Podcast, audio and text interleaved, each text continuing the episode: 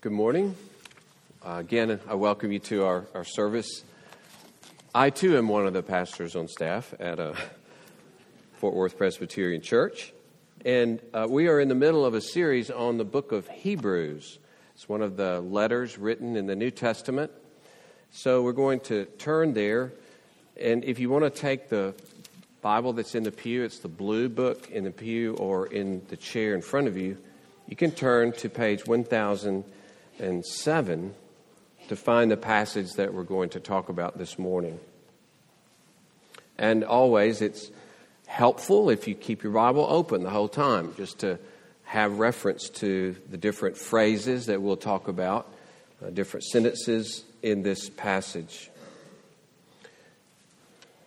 This comes as the tail end of a pretty long section and I might refer you back to the beginning of this section in chapter 6, where he says in verse 19, and this launches into 7, 8, 9, and 10. Verse 19, we have this as a sure and steadfast anchor of the soul. Notice your bulletin, okay? so that's a real central passage in Hebrews.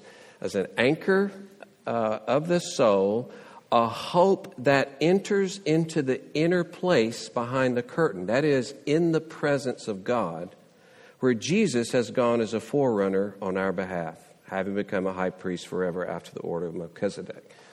So, chapter 7, he talks about his priesthood. Chapters 9 and 10, he talks about how he uh, fulfilled his priesthood, how he died for us, and why it was so effective. But you'll see there in verse 619, He's talking about being within the veil, behind the curtain. And so, as he finishes this whole section, the one we're going to read now, chapter 10, verse 19, it's the same subject. So, he launches into the subject of getting inside with God. He tells us about the priest, and he tells us what the priest has done for us. And now he concludes since he has done this, since we have such a great high priest, let us do these things. Okay? So, this is a pretty important part of Hebrews, uh, a culmination of what many would say is the heart of Hebrews. Um, so, we'll read verse 19 uh, through 25.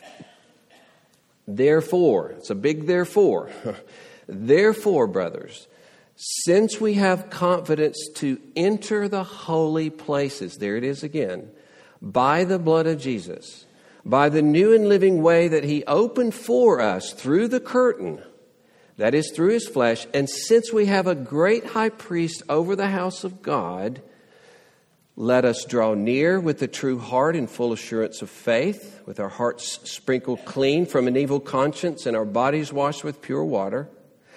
Let us hold fast the confession of our hope without wavering, for he is, who promised is faithful.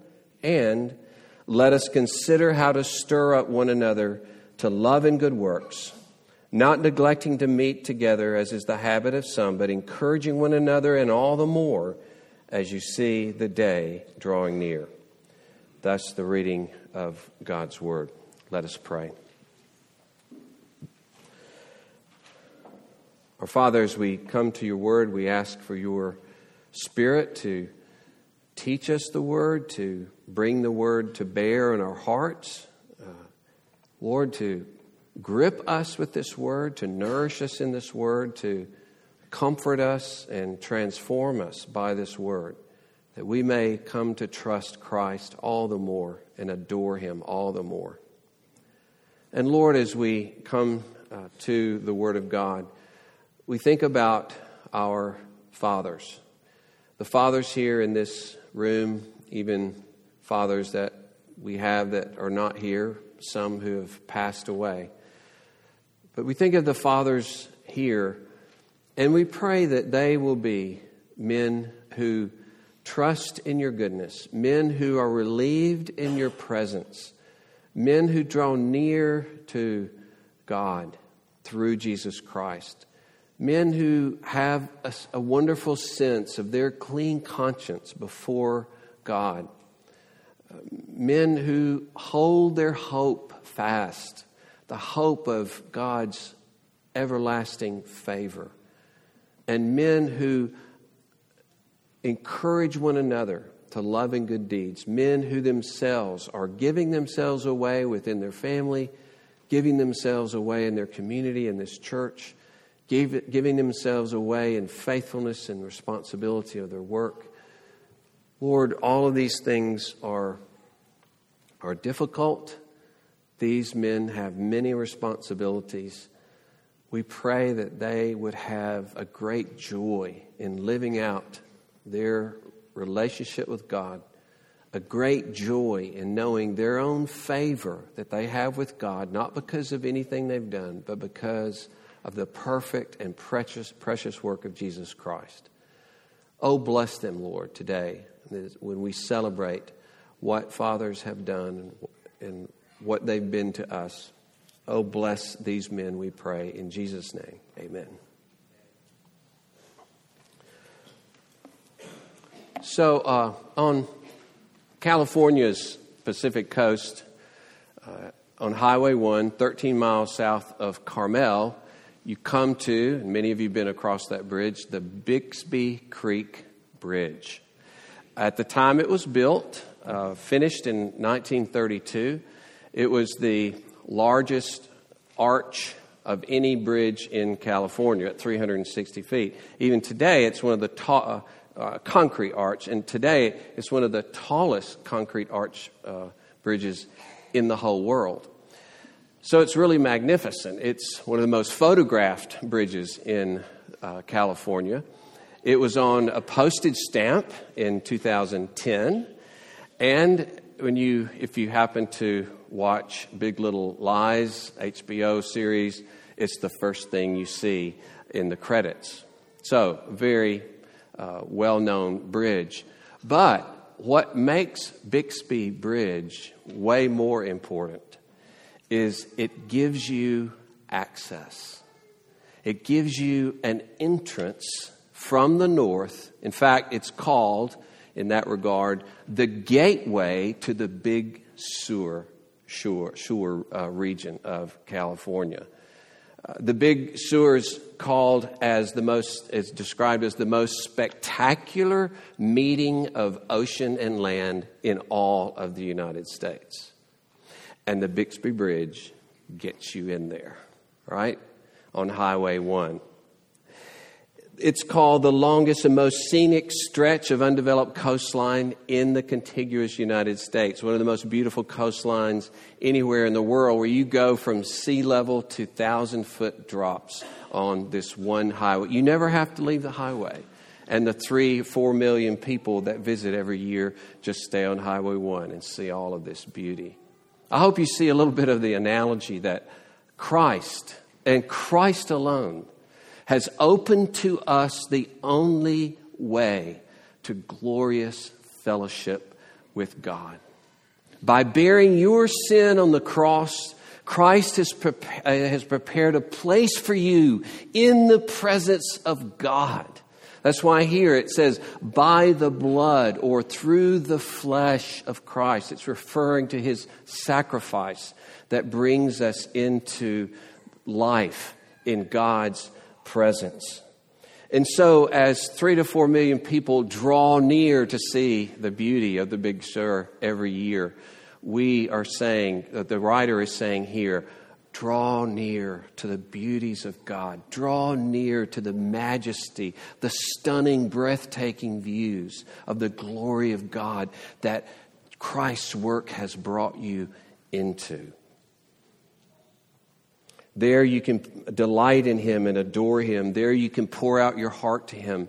You can pour out your desires and struggles to trust Him, to rest in Him, to be relieved and comforted by Him. So our passage lay, lays out pretty easily in terms of its organization. The first three verses, verses 19 through 21, you see the outline in your bulletin this is the because section, all right? Since these things are true. Uh, if the writer of Hebrews had already had his uh, Hebrews divided like we do, he would say, as I have set forth before you in chapters 7 through 10, and there it is, that we have such a way, we have such a priest. Let us then draw near, let us hold fast, let us love well. Three exhortations that follow. So it lays out very easily here. Now, it's interesting, this word, verse 19. Let's look then at this, the uh, kind of introductory part where he's he's saying, since we have these things. He says, since we have confidence. This word really means authorization, okay? It's authorization to confidently stand with boldness in the presence of God. Like in the political realm in uh, the Roman Empire, it had to do with the freedom that citizens have to speak in the gathered assembly. Okay? Slaves and aliens didn't have that right. It was regarded as one of the most important rights you could have and one of the worst things you could lose is the right to speak. Same word here. So it's translated in some uh, translations as we have the right to enter the sanctuary. Or another, we have complete freedom to go into the most holy place. So it's it refers to the certainty of entrance that you have and the confidence that you get from that. And notice it's called a living way in verse 20. This means that it's a way that leads to life. Therefore, it's living. There's abundance of life in the presence of God. There is restoration. That's where you're made whole as a human being.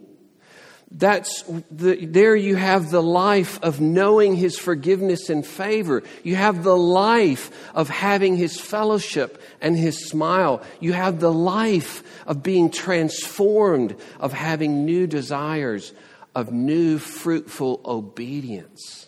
It's a living way.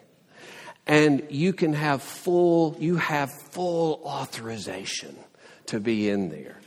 And so confidently go in. And so, uh, based on that, that he's, he's been dealing with in these past chapters, he now gives us these three exhortations in verses 22, 23, and then 24 and 25. The first is draw near. Draw near. Draw near in worship either in the gathered assembly or your family or even in private. Draw near to God in prayer in these ways. Draw near to God in His Word in these ways. Draw near to God in suffering, in failure and sin, in heartache and loss. Draw near in the midst of great earthly blessings Draw near as you enjoy His creation, as you enjoy legitimate culture. Draw near to God as you fulfill the rich responsibilities He's given you in the home, at work, in the community, in church. Draw near to God. Draw, be, enter into His presence and stay there. It really means live life in the presence of God. This is what Christ has won for you. Stay across the bridge in the big sewer. sewer, uh, sewer. Somebody can help me pronounce it. Uh, the big sure. Uh, but stay there. Stay in his presence. That's where Christ has brought you. And he tells us to draw near in full assurance. Really, the word is simply fullness. So, fullness of faith, right?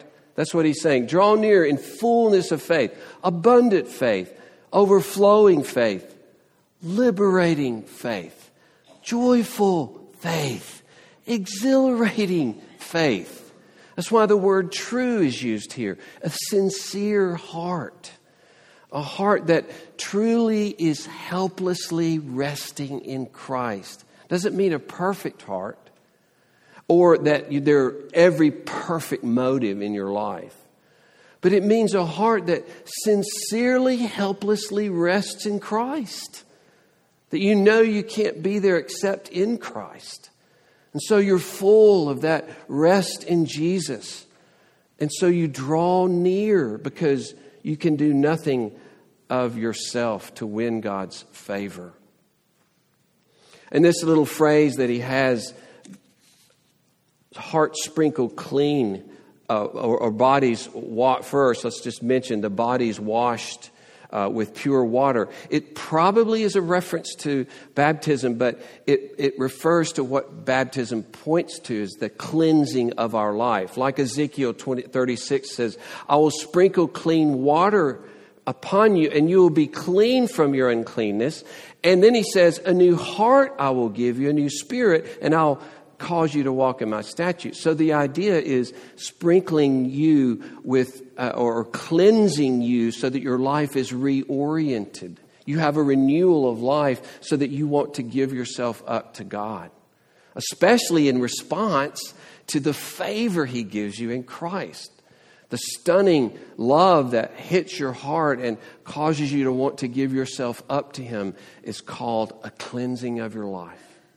So that you're no longer dreading and avoiding Him and suspicious of Him, and you don't want to give your life to Him, but now you see Him show favor in Christ Jesus. And in response to that love, you want to give yourself up to His will.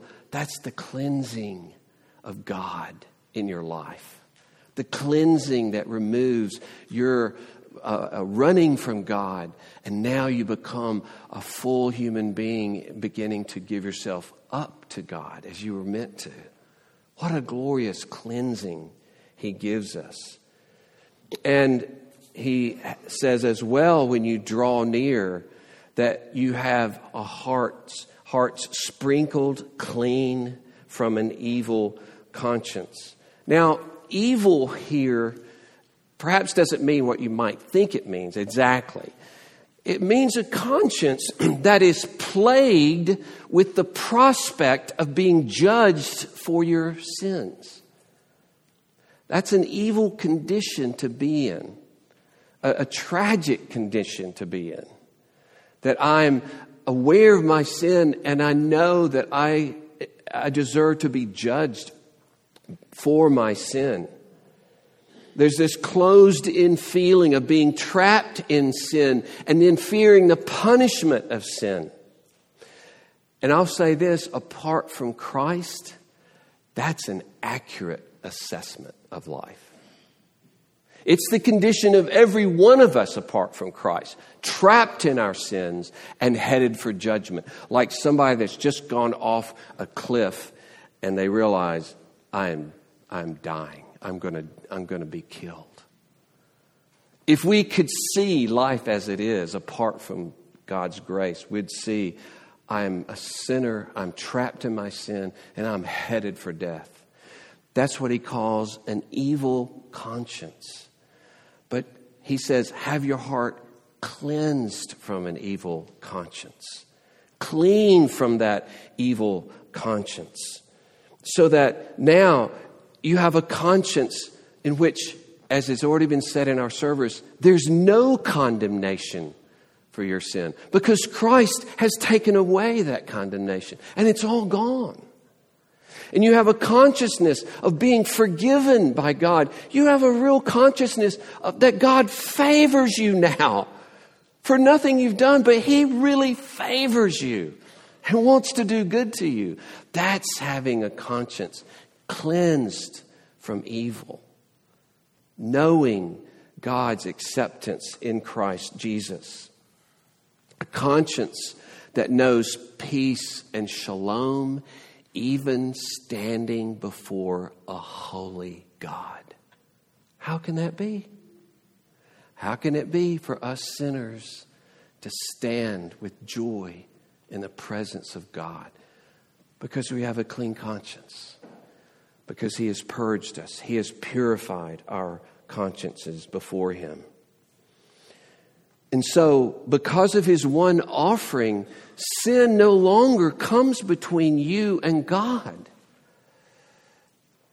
It doesn't exclude you from his presence. It must not intimidate you away from his presence, ever.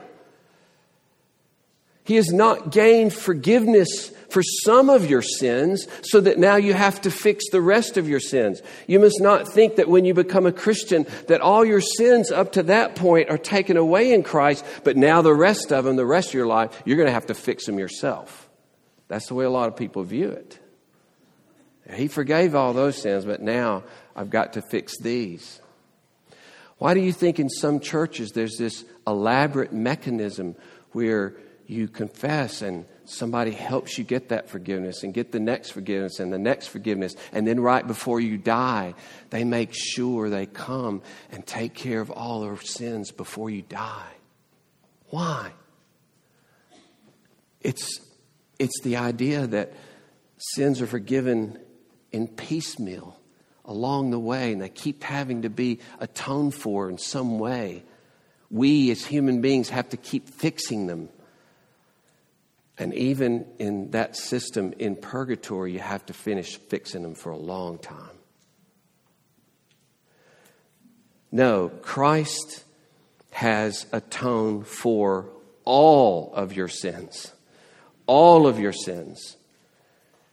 You can't, with your own acts of penance or obedience, cover your remaining sins. And no one else can either all of your sins, as Ryan said early, past, present, and future, are taken away. None of them will ever need atoning for. They have been atoned for, and Christ is seated at the right hand of God to indicate that part is done. That's why you can be in the presence of God, because your sins have been atoned for. Christ has fixed everything. So, draw near.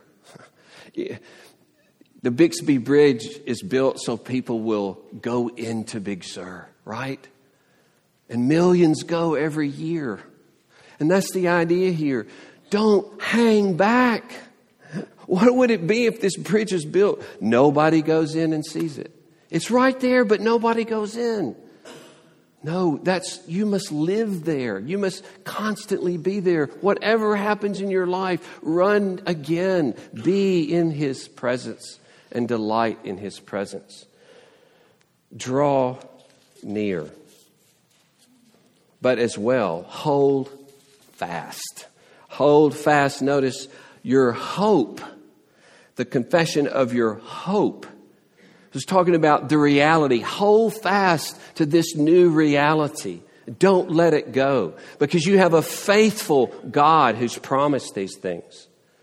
And here I want to, uh, us to go back and talk about this word sanctified that we uh, didn't talk about last week. In, in, chapter 9, verse 10, we have been sanctified through the offering of the body of Jesus Christ. So I, I want to talk about the hope that you have of being sanctified in his presence. And don't give up that great hope that is yours, that you are sanctified in the presence of God. As many of you know, this has the idea, the notion of being separated from all other ties and now being dedicated, consecrated into the very presence of God. So there's some idea of movement away from former connections, and now you have a new connection, and you're within the presence of God, not where you used to be, right? That's the sense of being sanctified. So that His work has put you in a right relationship with Himself. And it's actually your name. The translation in chapter 9, verse 14 should be. Uh, those who are sanctified. That is, you're called. You're the sanctified ones. You're the consecrated ones. You're in the presence of God. You will, you are, and always will be consecrated into His presence. And you must hold fast to that hope. I am dedicated into the presence of God. I belong to Him. He embraces me. I've been admitted into the freedom and presence of God. And here are a couple of things to think about as you hold fast to this hope, this being sanctified, separated for God. Number one, it gives you a safe place to look at your own sin. The only safe place where you can look at your own sin because your sins have been dealt with once and for all. Even as you think about your sins, it's to be done in the fellowship with God because you're dedicated to Him. And it's because you're in relationship to God that you can face your sin honestly, without fear, and begin working on it and begin to be transformed by His Spirit. You can face your sin in the holy presence of God. That's what it means to be sanctified. Hold fast that hope of the presence of God. It gives you also a safe place so you can abandon your sin and all of its connections. Now, because you have His life in favor, you can begin to trash your idols that you depended upon for life and significance. See? No, you're dedicated to Him. You don't need that former life and those former dependencies, those former idols. So it gives you a safe place to look at your sin. It gives you a safe place to throw away your former idols. And it gives you hope for change because you're no longer in the kingdom of darkness under the dominion of Satan. You're no longer a part of this world in rebellion against God. Though you circulate among them, you're no longer a part of it. You're separated out and you're dedicated to God. You're His. You're not theirs. They don't have a hold on you. God has a hold on you. You're in His presence, not their presence. You're defined by your fellowship with God, not your fellowship with them. You are consecrated. You are separated out for Him, forever sheltered and nurtured and cherished and defended by this God. That's what it means to be sanctified, separated to belong to Him. You see, you weren't even in the pound when He found you. A lot of us find our little animals in the pound, and that's a great thing. No, you were feral, foraging, slowly starving now you've been sanctified, you've been brought inside. Our own Candace Hilton has a new cat named Crescendo, which I love that name. But she described her only other cat as a big, square, yellow cat, 15 pounds, named Attila the Honey. Okay. Spelled H U N N Y. We actually had a yellow cat named Honey with H O N E Y. But I love the take on the word, you know, Attila the Hun, but he's a honey, right? uh, for $25 fee, Candace will name your animal as well, all right? I thought I'd clear that with her, but. Okay, so, but anyway, Attila was found in a home at five months old, just found in an abandoned home, okay? Attila was brought in and she says, When I took him into the home, he walked into the air conditioned house with food inside, and he basically said, I'm never going outside again. and he didn't. He wouldn't. He would stand at the doorway. Dogs would go in and out. He might sit on a, a, a back of a chair and watch them, you know. He wasn't going out there again because he had been sanctified. See? He had been sanctified, he had been separated out. He had a new place in which he belonged. He didn't love his old connections, he liked his new connection. That's where we are sanctified out. Hold fast that hope, brothers and sisters. There's nothing more glorious than that God has taken us feral animals, starving, and brought us into His presence. And how did he do it? Through the death of his son. We may spend a hundred bucks on medical bills and fixing the cat or whatever we have to do. God spent the blood of his son to get us feral people to belong to him. Don't give up that hope. Draw near Hold fast that hope And finally, love well. It may not look at first that this is what he's saying, but it is what he's saying.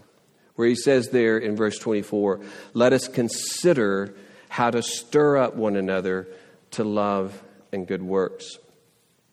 So, this word consider, uh, here's a use of it in Psalm 119, verse 165. I will meditate on your precepts and fix my eyes on your ways. Okay? So, there's the idea you, you fix your eyes upon something or someone. Or, as Jesus said in Luke 12 27, consider the lilies, how they grow.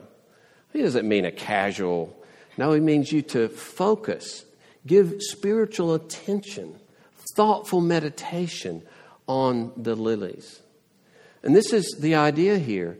Give thoughtful spiritual meditation. Fix your eyes on one another. Keep our attentions on one another to this final end that we might provoke one another to love and good deeds. Think of that. Keep our eye fixed on one another so that we would provoke one another to love and good deeds.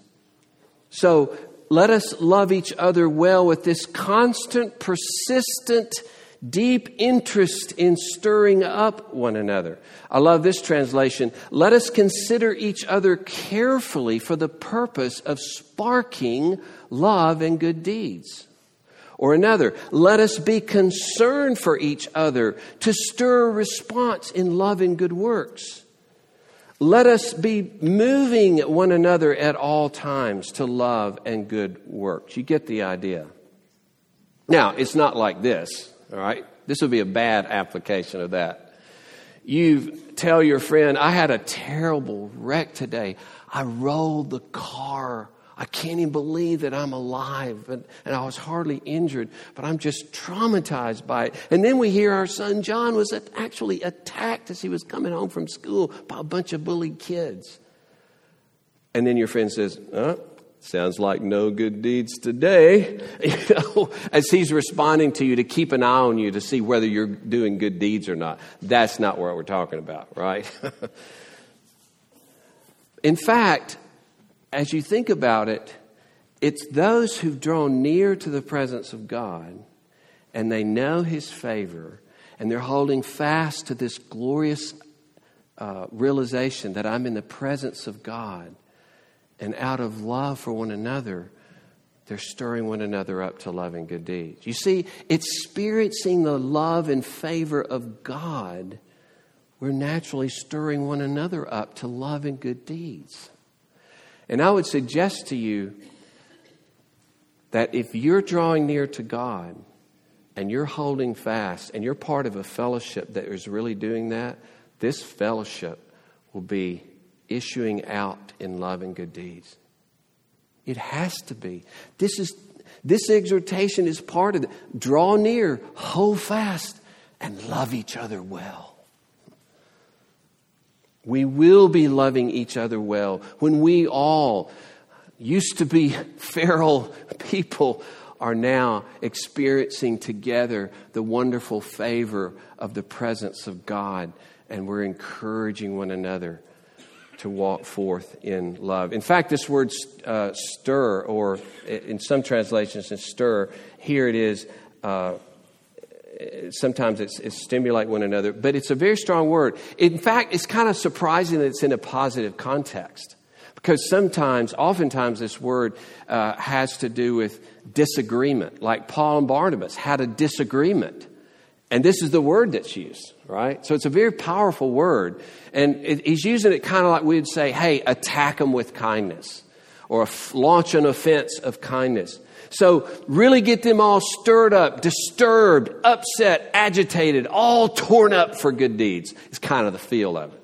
You know, not, not literally, but just saying, have people be gripped each other, grip each other with this idea of giving yourself away, the joy of giving yourself away. And, and that's part of this whole meaning because uh, the, the word even to draw near and this word of confidence in verse uh, 19 ha- carries with it in the Old Testament the idea of joy in his presence. See? You're so aware that you know His favor, that there is joy, and your joy is moving out in other people's lives so that we are no longer a part of the dead, dying works that lead to death, our sinful, ingrown selves, as he talks about earlier. But here we are, pushing each other out to love. Chrysostom, in the early centuries, was writing on Proverbs 27, verse 17. He says this As iron sharpens iron, so also fellowship increases love. For if a stone rubbed against a stone sends forth fire, how much more one person in contact with another? Shouldn't we, can't we, by God's grace, be sparking, sparking constantly when we're together? And isn't it interesting that he says, don't neglect this, that this, that this even seems to be the whole point of coming together? All of worship, all of the gathering together is spoken of under this guise of the final fruit of coming together, stimulating one another to love and good deeds. It doesn't mean that's all that happens, but he's putting the whole of our worship and gathering under this final issue out of that gathering. And that is being stirred up to love joyful spending of ourselves for other people. And he says, don't neglect. The word is a strong word. Don't abandon each other in the lurch. If you're not a part of the body, you've abandoned God's people. Like someone abandoning a child in the forest. You've abandoned God's people. And he says, all the more as we look to that day where Jesus is going to come and renew all things. Be a part of that renewal even now as you are in the presence of God, holding that hope and loving each other well, promoting loving good deeds. Let us pray. Oh Lord, we thank you that because of what Christ has done, we can draw near, that we have this amazing hope of belonging to you. Enable us never to abandon that hope and never to abandon one another, Lord.